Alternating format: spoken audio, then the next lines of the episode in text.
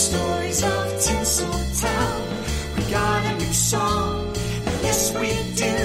So come on Daves, and come on Mugs, and all you others too. Listen to the stories of Tinseltown. They're not only good, they're true. True stories of Tinseltown. Ooh, ooh, ooh. Hi, everybody, and welcome to True Stories of Tinseltown. And boy, oh boy, what a guest I have for you today. He is award-winning producer. He has done so much stuff. And he is a Hitchcock expert to boot. And I would like to say hello to Laurent Bouzereau. Hello, Grace. Hello, Laurent. Yes. I'm so happy to have you. What a pleasure to hear you. And it is a pleasure to hear you. What a pleasure. I am so, yeah, really, because we couldn't hear each other before. He couldn't hear me, so I'm really thrilled. And you are in, what part of France are you in right at this moment?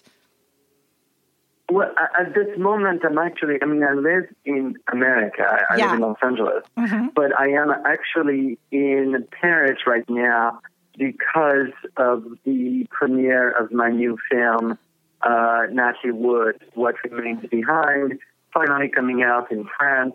So I'm here to promote the film. Oh, great. But we're here to talk about Hitchcock. So right. But I just want to mention, we're going to talk about our Hitch. He is a Hitchcock expert. He is amazing, this dude, and this guy. And yes, I just want to say to anybody out there, I watched the documentary. It's on HBO, and it is fabulous. So, you know, I'm going to link you to him and his webpage and all that stuff so you can check him out because of books and everything. But today is Hitchcock, everything Hitchcock, right? Yes. But thank you so much for your kind word. I'm really happy you liked it. Oh, loved. Thank you. Very much so. Okay. So why don't you tell us how you got your love and affection and yearning for knowledge about our Alfred? Well, you know, I grew up in France where we're kind of born loving movies and American movies particularly. And I lived in Paris and there are a lot of movie theaters and particularly the French Cinematheque. They would always be, re-releasing his movies. I mean, not just the obvious films, but they would constantly be showing his silent movies. I mean, everything. And the year he died, they literally had all of Hitchcock's films playing nonstop in Paris. And I remember I would have the movie program, and I would literally jump from one theater to the next, one screen to the next. And I, within a month, I had pretty much caught up on all of his 54 films. And it was a universe that was just so unique to him. And to know that this is a filmmaker who started in the silent era and literally invented the language of cinema as we know it still today. So it was thrilling for me to, as someone who loves movies, but to sort of for the first time see the entire body of work of a director, from silent movies to his last movie, Family Plot. It was just an amazing education, and I challenge anyone who wants to be in film needs to study Hitchcock because, as far as I'm concerned, he wrote the book. Even if you're not necessarily a fan of the genres that he dabbled in, you know, thrillers and such, I think his visual language, the writing, the humor, the casting, the thematics, it's so amazing. I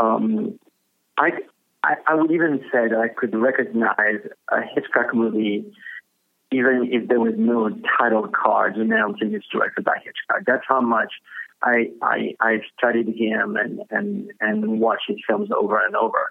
And I always find something new. It was amazing when Universal asked me to participate to the launch of the 4K collection. I rewatched Psycho, The Birds, Rear Window, and Vertigo, and I started seeing new things I had never seen before. And it was so thrilling. It was like a whole new discovery. Yeah. So not only are the movies now in this format absolutely beautiful to look at, fully restored, new scenes from Psycho, you know, the uncensored version of Psycho. But I was able to discover new things. So if I can, I know that every Hitchcock fan out there is going to discover new things. And it's not just a promo thing to say. Yes. It was really true. I just, you know what?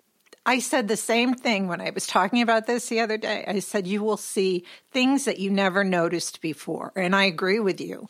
You will see it. It's not just saying it because it's so beautiful. It's so clear. And you will. I do that with a lot of movies. You know, if I watch them, because I tend to, if I really like Hitchcock, I will watch his films over again. And, mm-hmm. But just movies in general, but this, because it's so beautiful and it's just like, it's so fun and it's just exciting to have. And oh my goodness, all the extra stuff. And you produced that, right? You did most of it. Yes, I directed and produced a lot of the documentaries that you can see. And actually some of them were made a while back when a lot of the people who worked on the films were still around. I'm thinking of Janet Leigh for Psycho. I'm thinking of Rod Taylor for The Birds. I love him. Oh, you gotta tell me about him. And Tippi, you talked to Tippi as well. Oh my God, he was so funny. He was extremely sweet. Isn't he down to earth? Fun. He's like a down to earth bloke. Totally down to earth. Yeah. Yeah, totally down to earth. And, you know, he was a rather imposing figure in the movie, you know. Oh, I loved him in The Birds. Very handsome guy. And, yeah. Yeah, and then you met him in person. It's just like a, you know, a guy you want to go to the pub and have a beer with. That's what I've heard about him. That really he is fun. Just, I mean, not only was he amazingly gorgeous, but he didn't have this high, you know, sense of, oh, man, am I handsome? Oh, I'm so good. I'm so talented. And I'm so handsome. How can you even look at me without your sunglasses on kind of guy? But I liked him. He doesn't get much props for doing The Birds, but I thought he was great in that. And, of course, it looks fabulous. Performances the performances in The Birds are insane.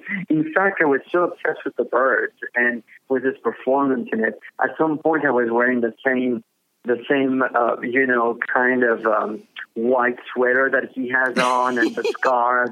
Did you wear? You wore the ascot? Like I love it. It didn't quite work, I have to say. That didn't make necessarily well, especially on me. But, own it. You know, it's the thought that counts. So did you interviewed Rod? I want to talk about that. I want to, of course, talk about Tippi because of all the controversy over her relationship with Sir Alfred. You talked and met his daughter, Pat, correct? Yeah, so I met Tippi Hedren and she was amazing. She didn't say anything negative to me. It was all about, you know, the fact that this movie changed her life. She only had nice things to say about the film and about Hitchcock and his wife and the whole experience. Mm-hmm. I remember her getting very emotional when she actually wore it in the interview with the little brooch that she got from Alma? As a gift when Hitchcock gave her the. It's a brooch that the Hitchcock gave her when she got the part, and it's a brooch with birds on it. and she was wearing it for the interview I did. So, I mean, again, I don't know necessarily all the backstories and such, but... So this must have been earlier on when she talked about this. When did you talk to Tippi? It was a few years back, and it was a few years ago, yes. It was before The Girl was put on HBO and Tippi wrote her book, right? Yeah. Oh, yes, for sure. So that's what I mean. Sure. So that's nice. So you got that good stuff from Tippi. And did she like working with my Rod? Did she like working with Rod? Did she like working with Rod Taylor and the crew? Oh, yeah. Yeah. And she loved working with him. She loved working with Suzanne Pleshette, who's sadly no longer with us. And also talk about Jessica Kennedy and Angela Cartwright. Oh my goodness! No, Veronica Cartwright. Veronica, I get them mixed up. Veronica is an amazing little actress. She was also in The Children's Hour, and she is such a great child actress. She's still acting, and but she was in Alien. Yes. And she was in the Invasion of the Body Snatchers. Oh, I loved her. The Kaufman version. To me, she was the best part, her and Jeffrey Goldblum. But we digress. But The Birds, so you talked to Tippi, you talked to Rod. How was he liked Hitchcock? Mm-hmm. Did he and Hitchcock get along great? Yes, very much. It's interesting. So much has been written about Hitchcock.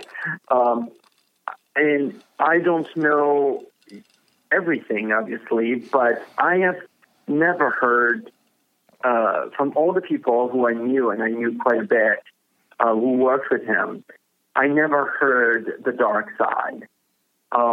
He was very particular.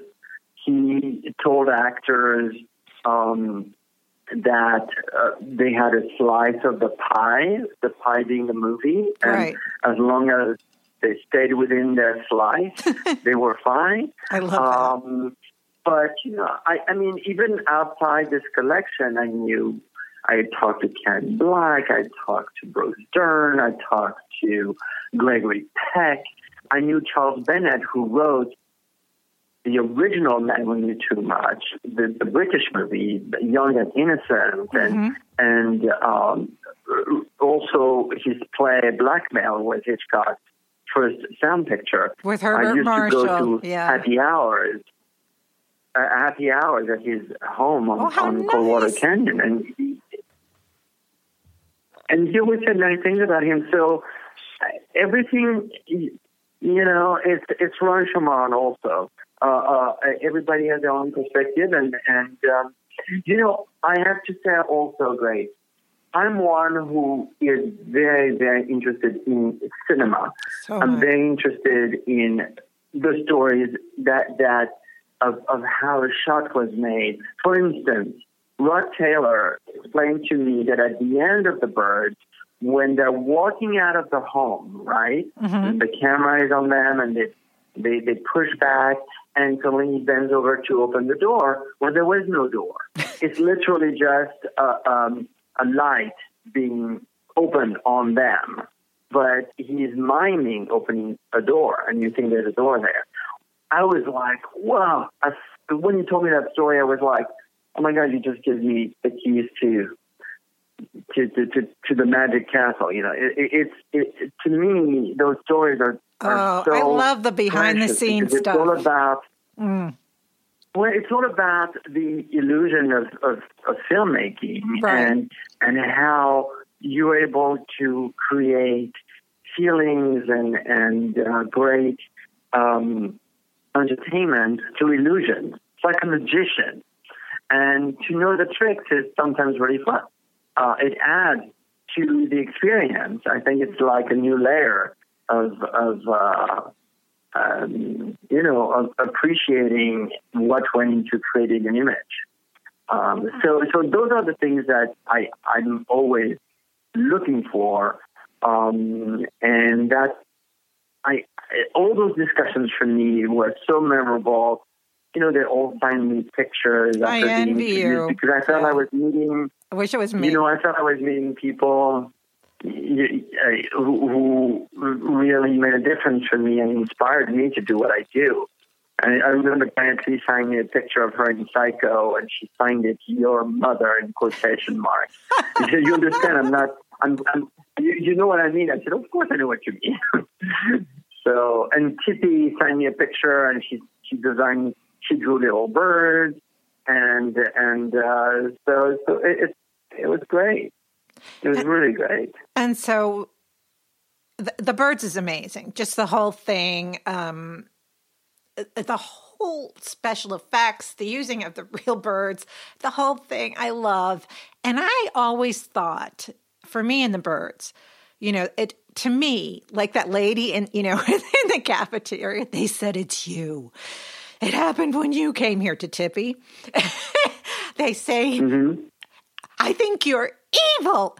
Evil," and she slaps her face. Tippi slaps that lady's face. Yeah. You know that actress, she was Cary Grant's secretary in North by Northwest, the mother of the two children. And I just, you know, Tippi slapped. One thing that got me about the Birds, and this is so petty and stupid, but I notice everything. And, you know, like when people look in the mirror and they're looking at themselves and not the other person, that bugs me.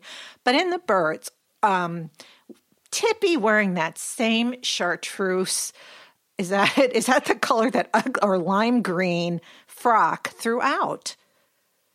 I'm thinking, did she get, mm-hmm. she went to that store and she got a nightgown. Did she get underwear? I guess she washes it out every night. I'm thinking it's so insane, but I can't help but thinking these things, you know, as a woman, I'm looking at it and I'm probably... Some people I know, some people agree, but other people are going, "Boy, you're weird, Grace." But you know, Grace, you know, those movies are fantasies for me. They're not supposed to be life. Hitchcock used to say, movies are life with the dull bits taken out.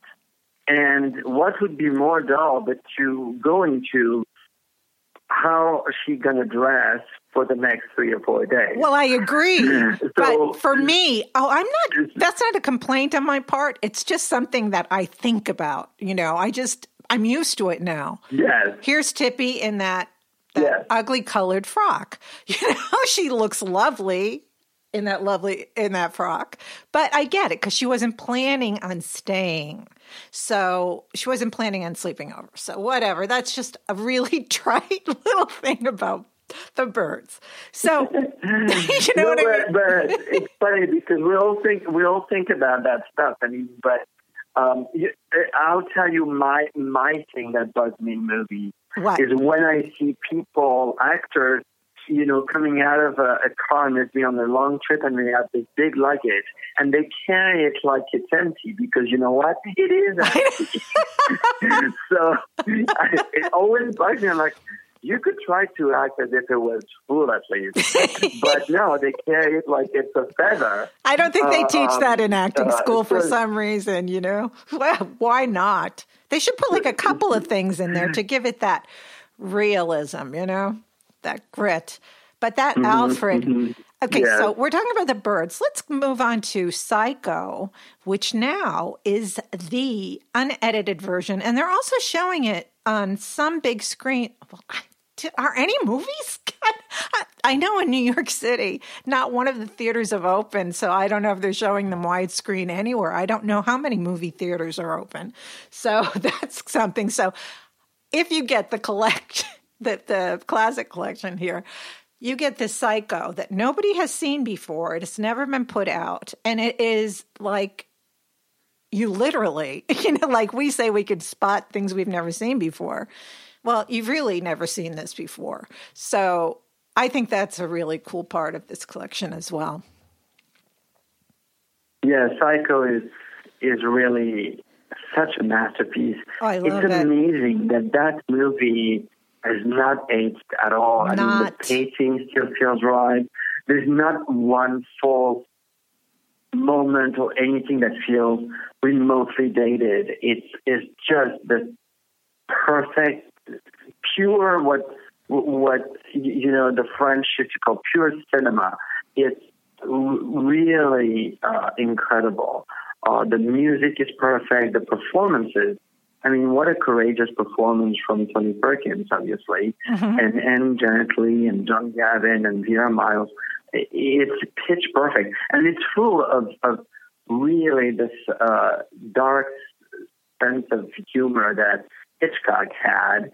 One thing to mention is when, and again, that's part of watching those movies that I don't know how many times, but this time I noticed that after Janet Leigh has been killed, and the detective comes to Sam's store. He has like a hardware store. If you look closely, in the back wall is a display of kitchen knives of all sizes. And of course, Janet Leigh was just stabbed to death in a shower. And I'm like, how how clever to have the production designer at the time saying, what am I going to put on the back wall? Oh, I'm going to put a knife collection. Probably that's where Mother bought her famous knife. And I just think that everything is connected in Hitchcock. You cannot look at anything. It all, like for example, of course, Hitchcock put mothers in a lot of his movies. In Psycho, everybody's talking about their mother. Before we discover that this is really about Norman Bates' mother. And it's just, the thematic is there the whole time. Janet Leigh talks about her mother in the first scene. Pat Hitchcock talks about her mother in the second scene of the movie. So it's very, very clever. It is, and I just love it. I love that horrible cop. He was wonderful. He was really good in his. You mean the cop with the sunglasses? Yes. The guy who never takes his sunglasses. What a wonderful creepy cop. Well, you know why he doesn't take. You know why he doesn't take his sunglasses? No. Because Hitchcock wants to give you the feeling already of the mother with no eyes and just eye sockets. Oh, that is so cool. This is in the extras, correct? Or is this in the extra part of the collection? Because there are hours of stuff to go through in this, and it's amazing. Oh, you know what? You're really testing my memory. But now it's on your podcast, so you can get exclusive to your podcast. Yes, isn't that? Yeah, so I've got the exclusive scoop. Woohoo, because who knew? I had no clue about that. And it's just, Vera is great. Janet was perfect, and it's like, I love how he did the symbolism of her and Sam in the hotel room, and she's in the white bra and underwear kind of thing. It's all white, and then she steals the dough, she goes to her house, and she's in the black bad girl underwear and bra. And I think, he did that on purpose, and I think that's really so much like him, how he does his stuff. And I love him. I love Alfred Hitchcock Presents. I had a Alfred Hitchcock hour marathon. I just love everything Hitchcock. So I just think he's the cat's meow. Yeah. I totally do. I could not agree more.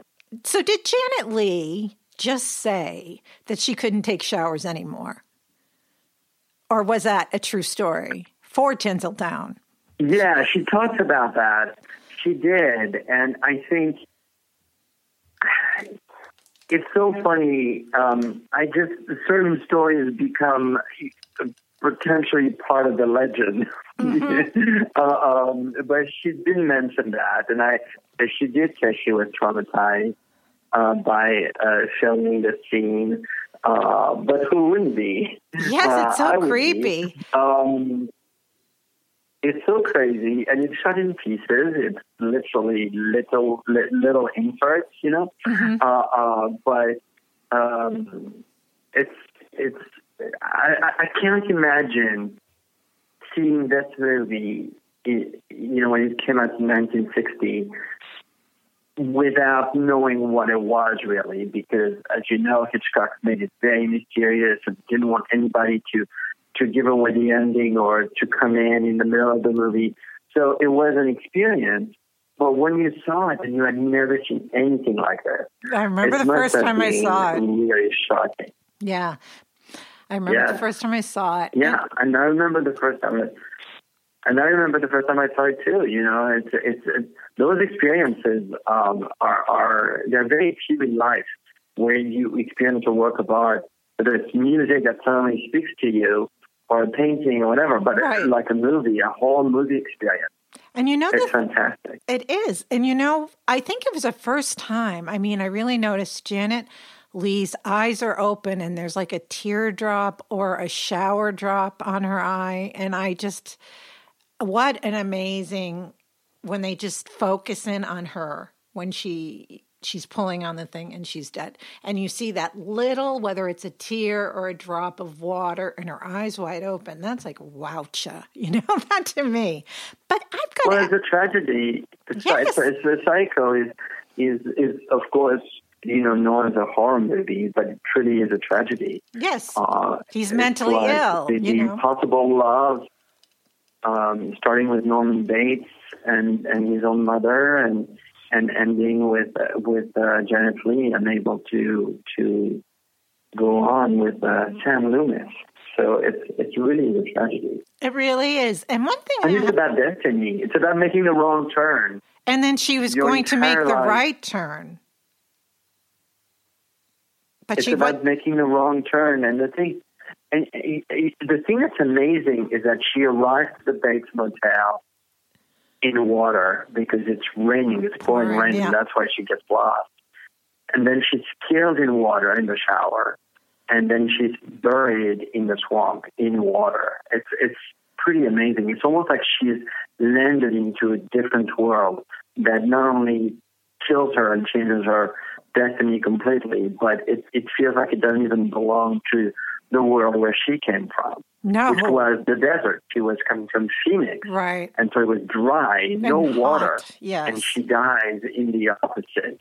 Good. So it's fascinating. Even the geography in Hitchcock is essential, obviously. Where is she supposed to be? Where is Bates Motel supposed to be? It's in California, right? So she is. Oh, she's driving towards Mexico. Correct? She's going to California to Mexico? Fairvale.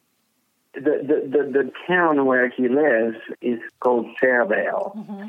And I'm assuming it's a fictional town. I should know that. I'm ashamed of myself. All I know is that it starts in Phoenix because there's actually they make a point of saying it's Phoenix, and it's dry, and she gets through this shield of water through the rain and dies in, you know, in that world. Yes, I never even thought of that. That's amazing. That really is. And I want to say another thing I noticed. Now, here I am nitpicking about Tippi's, you know, frock, but I'm talking about how old was Mother supposed to be when she died? I would not think she would have been like an old battle axe, like, I'm a little old lady. You know, and she's got this bun like a little old lady in little old lady clothes, wasn't it? He killed both. He killed his stepfather and mother, correct? Yes, and I guess she kept aging because she kept being alive in his mind. Oh, I see. So he may have killed.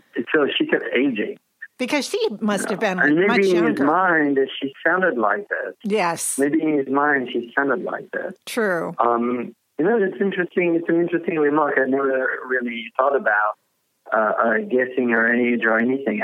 I just accepted her as this voice. Well, I ponder things too. I'm no expert, and that's why I love doing this podcast, because I talk to some of the most amazing people, and I'm just a fan who knows just random and knows things and watches a lot of classic films. So I tend to notice things, and like I said, I rewatch. So, and that's something that I pondered as well. But that is a really great movie, and. How long did you talk to Janet Leigh? How old was she when I talked to her? Yes, you did. You interviewed Janet, correct? Yes. So when was this? During Psycho. Yes, you were discussing her discussing Psycho with her, did you talk to John Gavin or – because he just died just a few years ago. No, John Gavin didn't want to participate. I was very disappointed because I was a big fan of his, you know, from Spartacus and Imitation of Life. And when he became governor of Mexico, he put his movie career completely aside. And I think that Vera Miles also at some point decided she was done with talking about movies. And I respect that completely, by the way, but it's disappointing when and sadly Tony Perkins has passed on. Mm-hmm. And it was actually my idea initially. I had started doing a lot of documentary retrospective with Universal, and I knew Robert Bloch, who wrote the novel Psycho, and I knew Joe Stefano, who wrote the script, who did the documentary. But Robert Bloch, who I knew and really loved, just died. And I told Universal, I said, you know, those people are dying. We need to document them. And that's when they said, well, let's do Psycho. And so that was a real gift. And then we did The Birds, and then I started doing all of the Hitchcock ones.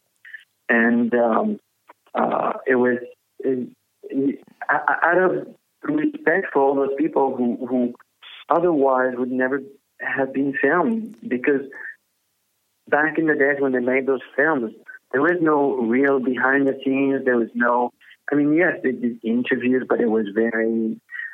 vague, kind of like... It was very promotional. It wasn't necessarily, real.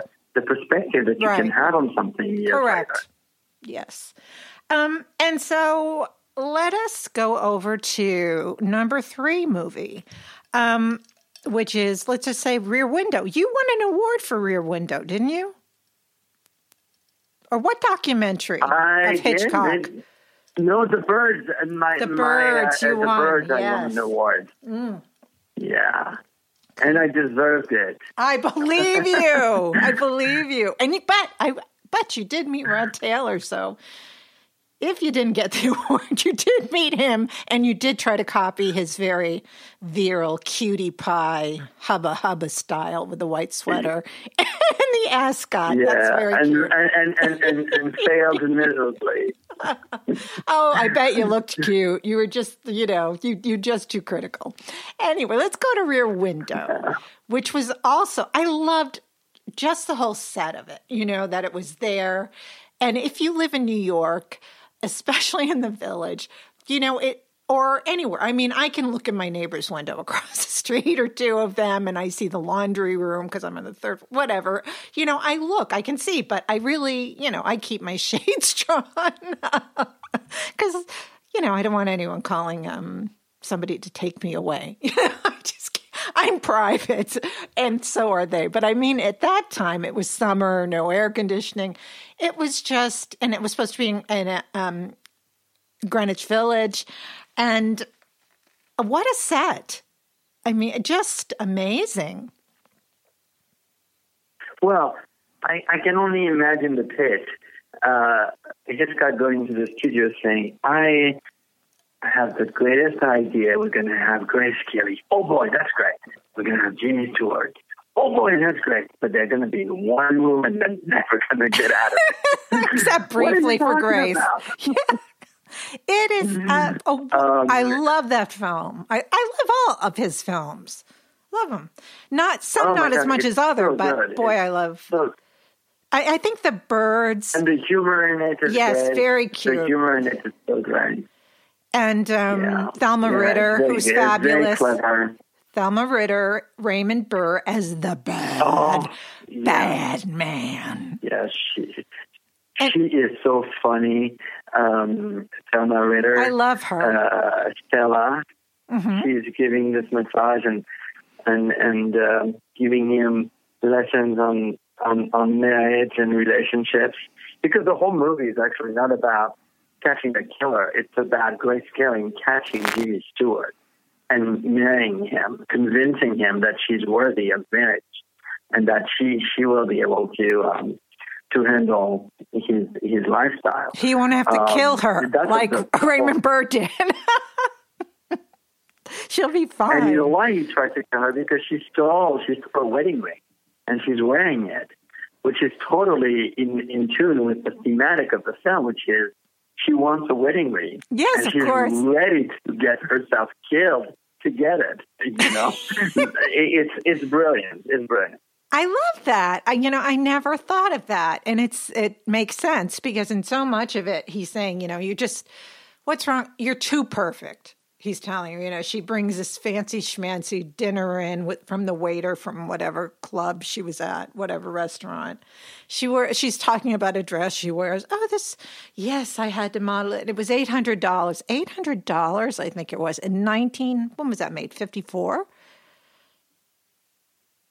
Yes. That's a heck of a lot of dough. Not many women spend $800 on dresses today. So she was... trying to prove to him that she could be a rough and tumble gal. She didn't have to be the society dame, and she wanted him bad. And part of me goes, why? You know what I mean? I guess opposites attract, and he was cute as a button. And I think you've probably seen Rear Window, and he is broken a leg, and it's summer, and he cannot move. And he's a reporter. What do you call those guys? Photojournalist who goes all over the world. And he doesn't want to be married, and he just does not see that she can just be this person who can go with him. And then one day she comes with her small purse. How did she fit that stuff in there? Oh my, I don't know.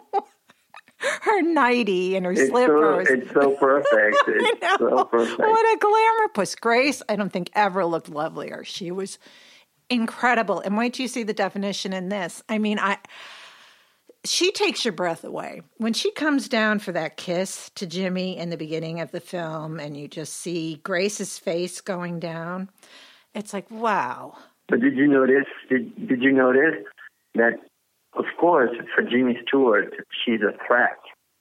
So what Hitchcock did in that scene is that he's asleep, and what you see first is a shadow creeping up on him. Oh, you think, oh my God, it's a killer! And then it's his beautiful face, and yes, it's a beautiful face. But at first, she comes in as a threat, as a shadow. I have to look at that. Him. And that's the whole theme of the movie, is for him to, again, accept her, not seeing her as a threat, but as an asset, as his wife. But Hitchcock positions her exactly like he would a killer, creeping up on him while he's asleep. Wonderful. Oh, my goodness. I'm getting... That's great stuff. You're going to have to watch it again. I will. I watch them all again, but I have to watch that because, I guess I'm so focused on Grace's beauty that I didn't notice the shadow. Isn't that something? But I have to look at that.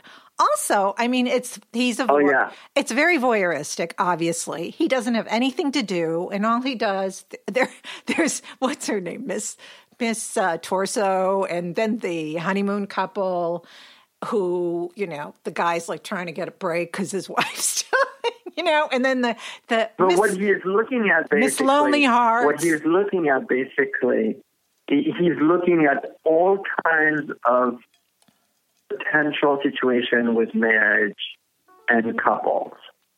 And that is so fascinating. Oh my God. Wow. Wow. He's seeing, he is looking into all types of relationships, from the most loving to the most deadly. and then poor Miss Lonely Hearts. Yes, wow. Oh, Miss Lonely Hearts. I love her. I do too. And she's one, Judith Evelyn. She did a lot of Alfred Hitchcock Presents movies, shows as well. She was in Female on the Beach with Joan Crawford and Jeff, whatever his name is, that big tall cutie who died very young. And I digress, everybody, but I just, I have that association thing in my head that just kind of blips. So, yes. And I never got that, but it's true because it is the relationships. There's the ones who have the dog and they sleep outside, and you know, the piano man who has his friends, but basically he's alone, and Miss Lonely Hearts who has dates.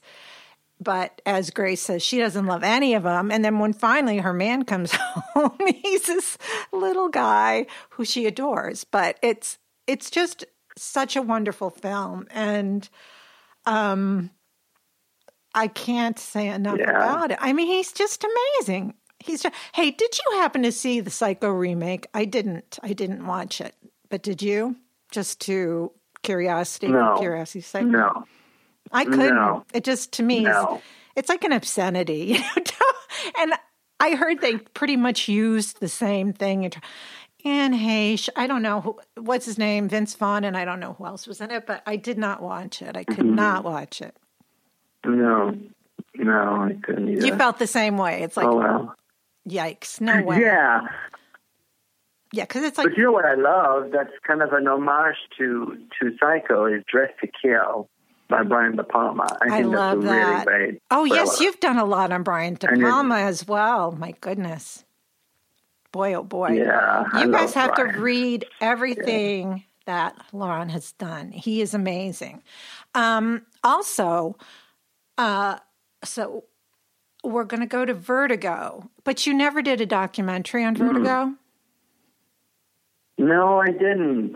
There was, at the time, if I recall correctly, it was, the studio had a deal with AMC, American Movie Classics, and it was done with them or something. So I didn't do Vertigo, but I still find the movie fascinating. It's not one of my favorite Hitchcock movies. Mine either. Isn't it funny how it's listed as one of the top films of all time, where so many of his others were much better by a long shot. Yeah. I mean, there were a lot of things. I have a lot of theories about that film that I discovered in the process of rewatching this film recently, that I never could accept the opening sequence where Jimmy Stewart is hanging from a gutter and then you fade to black and he's, you know, in another scene, and he got out the roof safe. I could not rationalize how did he get out the roof? He is hanging, right? Yes. How did he get out? And so the only thing that I could figure out is that actually he's dead, and the whole movie.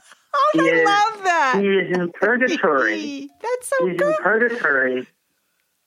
And he is actually experiencing a story in order to overcome the guilt that he feels for the death of his partner. Oh, my gosh. And actually at the end, when it happens again and he's able to look over, he's overcome not only his vertigo but his guilt. Well, he's in the church. And he is looking down, and it's almost like he's almost reached the sky, so he's in paradise. He's finally reached the top. Wow. See, the movie is all about going up. The whole movie is about going up.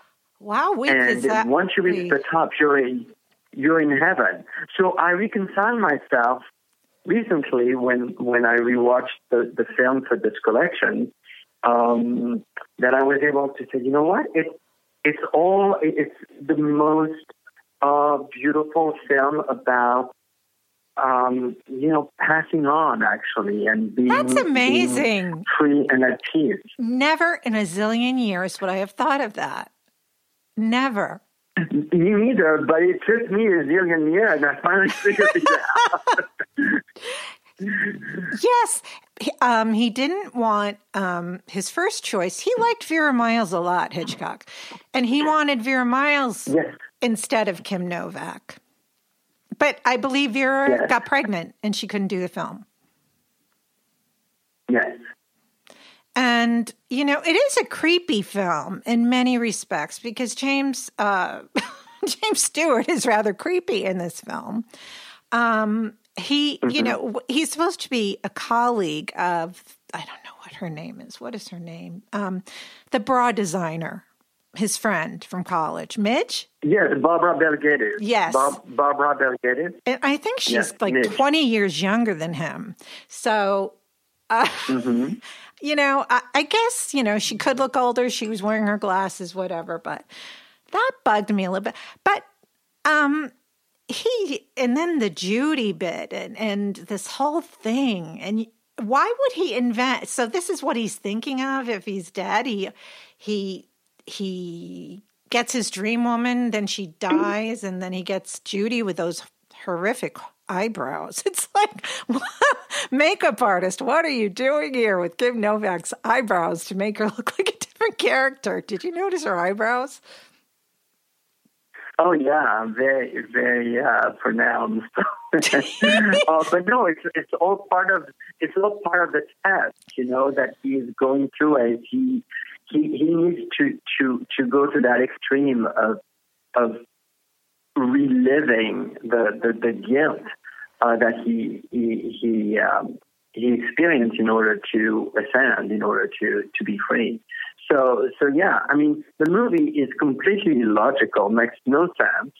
But once you accept it as a fantasy, it's a poem. It's absolutely gorgeous and beautiful. And everything is green in the movie. As you know, she drives a green car. The first time he sees her in the restaurant, she's wearing a green dress. When he sees Judy Barton for the first time, beautiful green dress, yeah.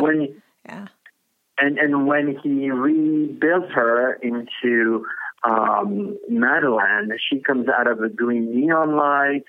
So everything is connected to this sort of very strong green color that's almost supernatural. It reminds me of the kryptonite in Superman. Yeah, it's this beautiful sort of. What is it? It's not emerald. It's sort of like a turquoisey, greeny kind of, not really blue. It's like a blue green, and it's beautiful. I love that. Yeah, I had a dress that green color, and I don't have it anymore, but I loved it. It was. I'll call you Kim moving forward. You did not. Did you interview Kim at all? No, I never got to meet her. But I knew someone who did, and I asked him to get her to sign me the poster, and she signed me to Laurent, L-O-U-R-E-N-T, instead of L-A-U-R-E-N-T. So I thought of changing my name because that felt very special, but I didn't. But everybody else was correct. So, Kim was wrong. You don't want to change your name just for one person. It's like, reviews. People say. But I would for Kim Novak. I would for Kim Novak. She was lovely. But I decided not to. It's too complicated. No. Yeah. She is quite remarkable in the movie because it's a very difficult role. It is. Very difficult. And a lot of people say she stunk, to be quite frank. Some people either love her or they thought she was terrible. Have you heard that? I just... yes, I have. And she has too, because she talks about it on TV. Yeah. I think that people are very unfair. It's two roles. Yes. Literally, she's very complex. I mean, she's the same person, but she's one of the same, as we find out. But it's just a really courageous role, and I'm sure that it was. Again, the story is very. It makes no sense and is illogical.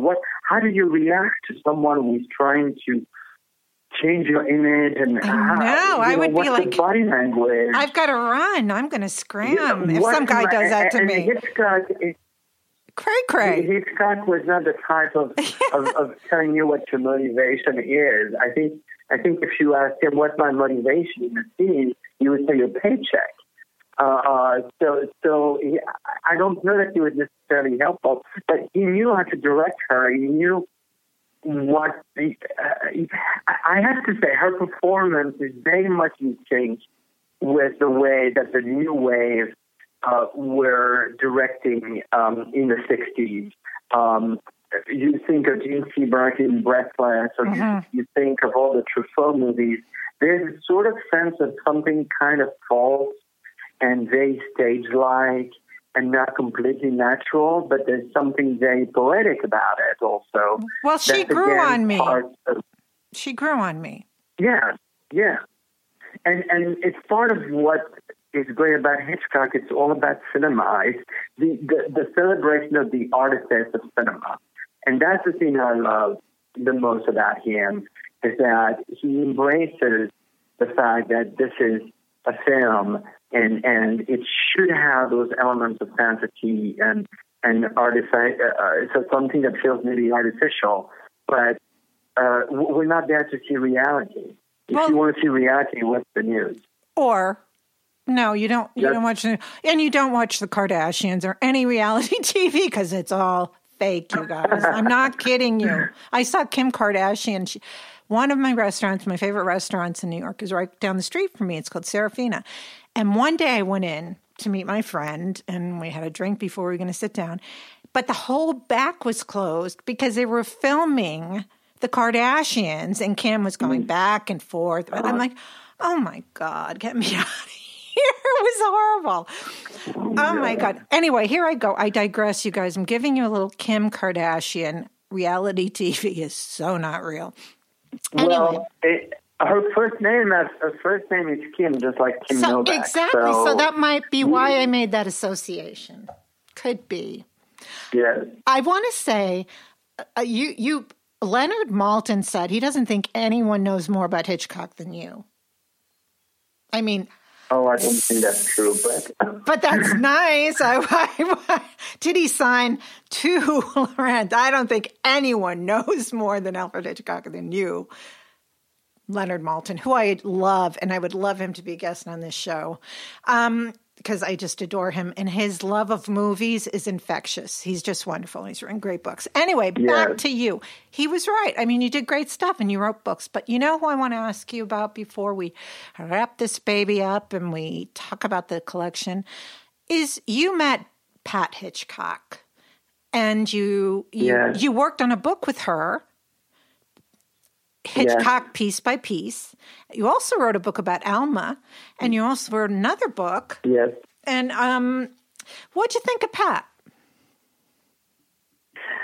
Pat was an angel, and very to the point and straightforward. Raised three beautiful daughters. Very much of a family person, loved her parents. And, they doted on her as their only child, I'm sure.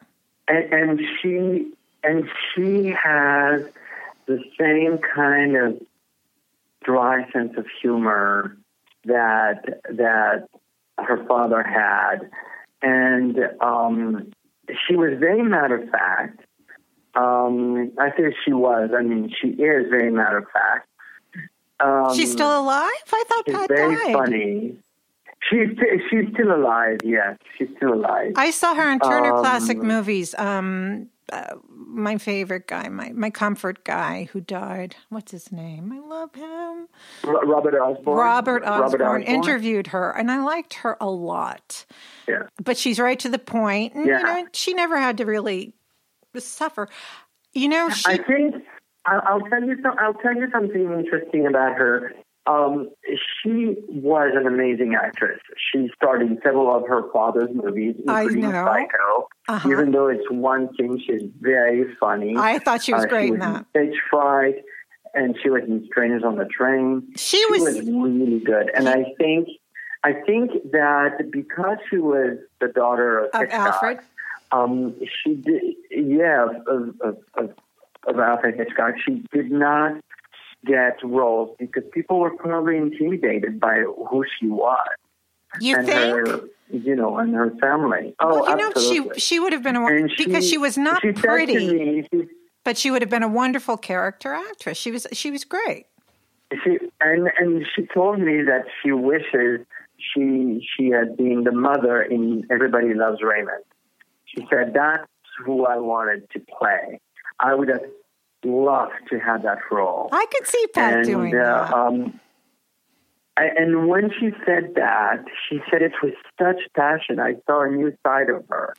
I saw someone who had maybe didn't get the full dream as far as her acting. Right. She knew she had that potential. She knew she was good, and she didn't get the dream, but she has, as I said, 3 amazing daughters and a beautiful family, and she had a great marriage. And she did she's still married to the same guy. And she, you know what? She did a great, you know what? I'm going to just say this about, because this isn't in our classic collection, but this is a wonderful film. Strangers on a Train. And I mean, Robert Walker. Oh, yeah. The best film he ever did. Mm-hmm. And unfortunately died soon after. Farley Granger. It's said that Alfred Hitchcock did not want Ruth Roman as his leading lady, but he had to take her because of the studios, she was coming up or whatever. But I say Pat was really the leading lady because she had more role, she had more lines, she was funny, and I thought she had a much bigger role than Ruth and a much more effective role than Ruth. I thought she was really good in that movie. Oh, she was fantastic. Well, she's a key element to the movie because she looked like the glasses. Miriam, the first wife, right? Miriam, and wears the same type of glasses, so she becomes the sort of trigger that gets Walker again off his rocker. Bruno Anthony, his mother, Aunt Clara. Bruno Anthony. Yeah. Oh, I have a wonderful theory about that. I love when he says that. Do you remember? And his mother. Yes. She's like foreshadowing Mrs. Bates. Oh. She's like Mrs. Bates. They're a wealthier Mrs. Bates. Yeah. Wealthier, funnier, but just as crazy. Probably. I think Bruno was a real psycho because he wanted to do a lot of horrible things and to do that. And to think of all the times they've made movies up till today of I'll do your murder, you do mine, and one is serious and one is not. Mm-hmm. But nothing can compare to this. And I thought Pat was excellent in that. She just had a little teeny weeny bit in Stage Fright. And I thought her little part in Psycho was very cute and very funny. And like it says, my mother said, her mother gives her pills, and about her husband, whatever. She was very good. And she did a lot of Hitchcock. Oh, she's great in Stage Fright. And I'll give you a little piece of trivia. At the beginning of the movie is Jane Wyman and Richard Todd driving in the car. Right. But the first shot, which is a wide shot, and the car comes right at the camera, it's actually Pat doing the driving. Wow. It's not Jen Wyman. So if you go to your player and play that movie and you freeze frame, you see Pat Hitchcock, not Jen Wyman. Oh, wow. I have that. I have so many Hitchcock films. I have Stage Fright. I'll have to. I recently talked to Peter Riva, who's Marlena Dietrich's grandson, and he was with her the day she died, whatever. And he knew so much about his grandma. And he knew, well, his mother wrote that amazing book about Marlena. Maria Riva wrote it. Mm-hmm. But Peter was great. And we were talking about Stage Fright, and she looked amazing. And like Hitchcock said, she did her own lighting. I mean, she did it. She was like 50-something, and she looked like va-va-va-voom. What can I tell you? She was great. Anyway, Pat was very good. What was her name? Chubby, because I think that was her nickname from her father as well. Wasn't she Chubby or something? Chubby Bannister. Chubby Bannister. She was her name in the movie. Chubby Bannister. Well, that was great. And so you have all this stuff. And for the collection, I am just going to help you out here because I talk in my own voice, and this is what I'm going to say about the collection, and it's really good. Honestly, the Alfred. Well, listen to this one, Laurent. And I'm not going to say what Laurent. The Alfred Hitchcock collection is available NOW on 4K Ultra HD combo pack with a Blu-ray and digital code from Universal Pictures Home Entertainment. The collection includes, for the very first time, the original never released uncut version of Psycho. And I mean, it has never been released. The collection includes 4 of the iconic films and the ones we talked about today. Rear Window, Vertigo. Check out some of the things we're talking about, because I have to go back and check out a lot of the things that you have talked about, Laurent. And Psycho, Rear Window, Vertigo, and The Birds, which I really love. This is one of my favorite movies too, The Birds. And it has interviews, it has screen tests, it has tons of documentaries, commentaries, and there was did you know that there was a second ending to The Birds, you guys? You can get this now, and I really mean the extras, you did a fabulous, fabulous job as usual, Laurence. Amazing. And I mean, you can forget the movies. And now you listen to this wonderful interview. You can go look at them and go, and I will too. And you just do fabulous work. What can I tell you? I'm so impressed. I'm reading all your resume, everything. I'm like, man, this guy is the coolest and he should be wearing a white sweater with an ascot. I'm sorry. You're great. Oh, my God. I had so much fun. Thank you so much. I hope you come on again. We'll talk about maybe Natalie and all your other stuff. Will you come on again? Absolutely. I had a blast. I had so much fun with you. And congratulations on your movie. And congratulations on Natalie finally being premiering in Paris, and safe there and safe home. And thanks so much. I had a wonderful time. And I can't wait to talk to you again.